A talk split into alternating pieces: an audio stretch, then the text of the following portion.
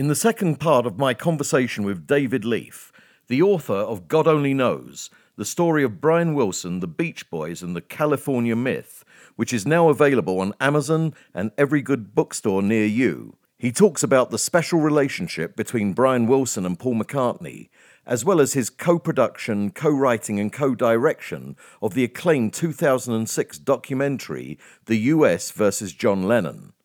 I'm Richard Buskin, and we're Buskin with the Beatles.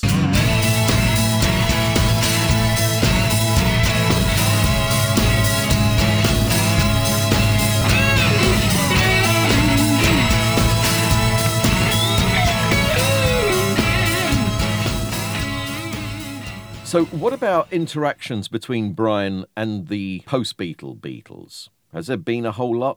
Apart from them obviously just seeing each other and running into each other. You might have seen John during the Lost Weekend because hmm. it was a similar crowd to, to the one Brian was running. He might have been in the same room on one of those crazy nights.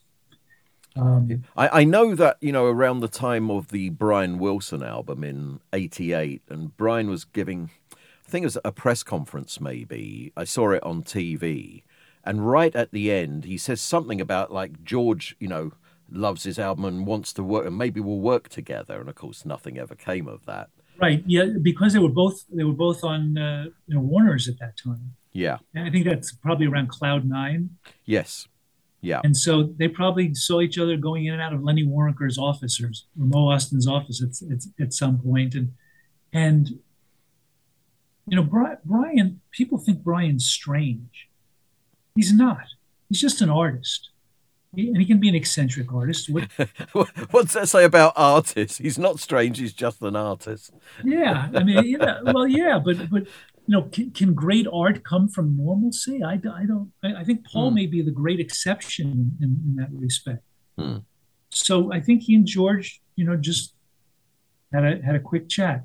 Uh, I I was um, at a session when Mark Hudson was producing a Ringo album. I don't yeah. think that narrows it down. I was at a session with Brian and Ringo. So he and Ringo, you know, have an affable relationship. And and Ringo filled in for Dennis, didn't he? After Dennis died, he played with the Beach Boys. Was that in Washington? He, yeah, I think he just that was a one-off. He didn't yeah. really, he didn't go on tour with them. No, too, no. too much sense for that. um, the, the, the person Brian's had the most contact with is Paul. Paul, yeah. There's mutual admiration there, big time. There, there's incredible mutual admiration. Uh, Paul was having a listening party at the House of Blues. Uh, Brian and I went, and as we're after the listening is finished, we're now walking upstairs to the VIP reception, and and Brian s- says to me, "Do you think Phil Spector is going to be there?" and I said, "Brian, let's not talk about Phil Spector." and we took a few more steps. And he goes, well, Do you think Spector's going to be there? And I said, Brian, you know what Phil did to Paul's record. You know how he feels about him. So let's not talk about Phil Spector the rest of the night, okay? Just let it be.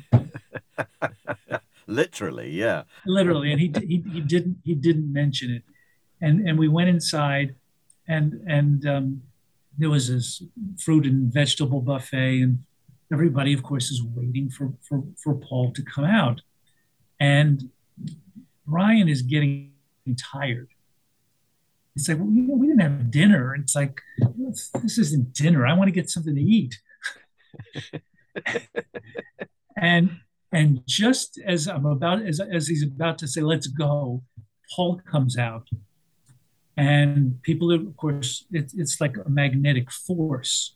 The entire room's energy rushes towards him. Out of the corner of his eye, he sees Brian.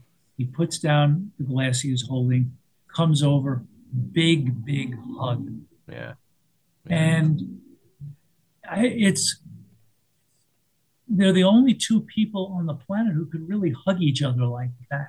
Yeah, that's real and and it, that was wonderful. And then Brian introduced me to Paul, and now Paul is kind of, I guess, after you've been doing it for twenty or thirty or forty or fifty years, you get a sense of people. Yeah.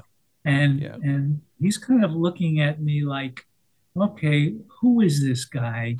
What what what what what is he picking Brian's pocket too? Because there's always somebody taking advantage of Brian. Right. And it's like Right. he's like looking at me like, "Oh, are you the new Landy?" Yeah.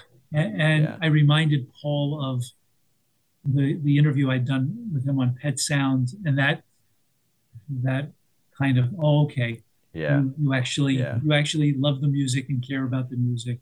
Yeah. I swear I'm not a surf Nazi. To hear more of this interview, go to Buskin with the Beatles on Patreon. That's www.patreon.com forward slash BWTB.